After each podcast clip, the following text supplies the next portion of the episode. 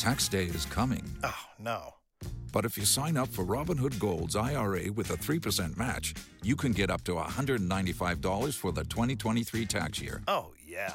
Sign up at Robinhood.com slash boost by tax day to get the biggest contribution match on the market. Subscription fees apply. Investing involves risk. 3% match requires gold for one year from first match. Must keep IRA for five years. Robinhood Financial LLC member SIPC.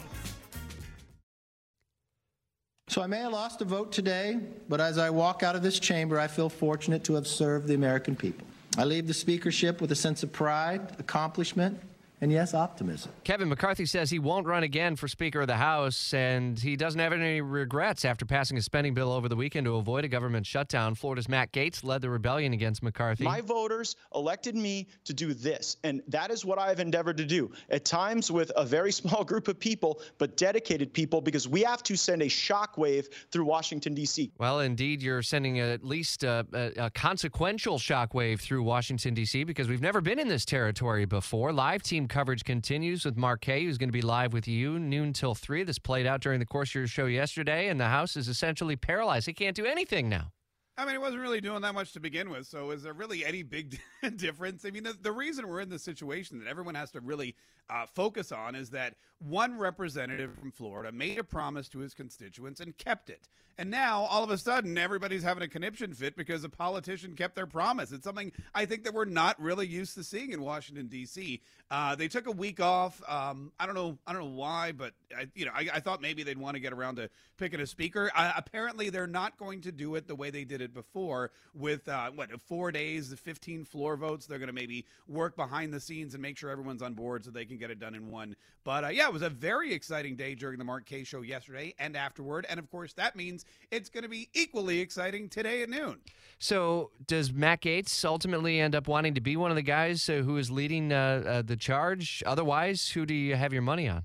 Oh, you mean a speaker? No, yeah. Matt Gaetz 100. And, and the eight people who decided to oust Kevin McCarthy immediately took themselves out of the running for Speaker of the House because then it looks like a big power play. Uh, you know, a couple of uh, Matt Gaetz's allies in the past uh, voted with McCarthy or voted to keep him, and I think they did that so that they could keep their names in contention. One of those names that's been floating around already is Byron Donalds, also another Florida representative. His name came up back in January as an alternative to Kevin McCarthy, and I think he's a viable alternative. Uh, his name's also been floated recently for vice president. As you may remember, Rich, he was in town just a couple of mm-hmm. weeks ago. Uh, I know Steve Scalise is a popular choice, although he has some health problems, and that may uh, be a little bit of a detriment to his speakership. There's a couple of other names. I know Emmer's, the majority whip, is out there, but uh, Jim Jordan is a perennial favorite. But Jim Jordan's Jim Jordan's probably the most uniquely qualified because he doesn't seem to actually want the job. And in my opinion, whether it's president of the United States or Speaker of the House, the person who doesn't really want the job is probably the person who should have it. So we'll be following this one along for sure. It is such a narrow majority. Whomever is going to be put out there for it, I, mean, it, you're not going you're not going to get a Democratic vote likely. So the the majority is just so narrow, and so many Republicans wanted to keep McCarthy. It's got to be someone that can kind of uh, you know be uh, acceptable, palatable to everyone. You know, it's interesting. Kevin McCarthy walked into this job almost certain he was going to be speaker. There seemed to be a little bit of that, you know, I'm the guy. We just need to go through the motions. And I think that the uh, the right wing contingent of the Congress took advantage of that and said, look, if, if that's not the way this House runs.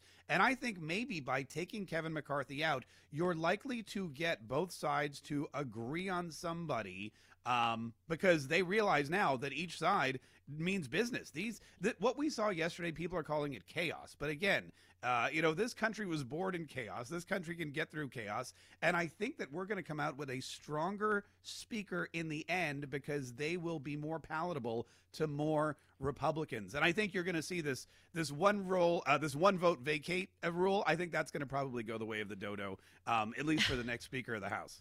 We are just over a month away from uh, Salute America. There are so many storylines that we'll be talking about on stage at the Ponte Vedra Concert Hall. Likely, this is one of them uh, with Mark Kaye and Brian Kilmeade. Uh, some of the VIP seats are still left. We're driving ticket sales. We're nearly sold out, Mark. It should be an electric night, November 10th at the Ponte Vedra Concert Hall.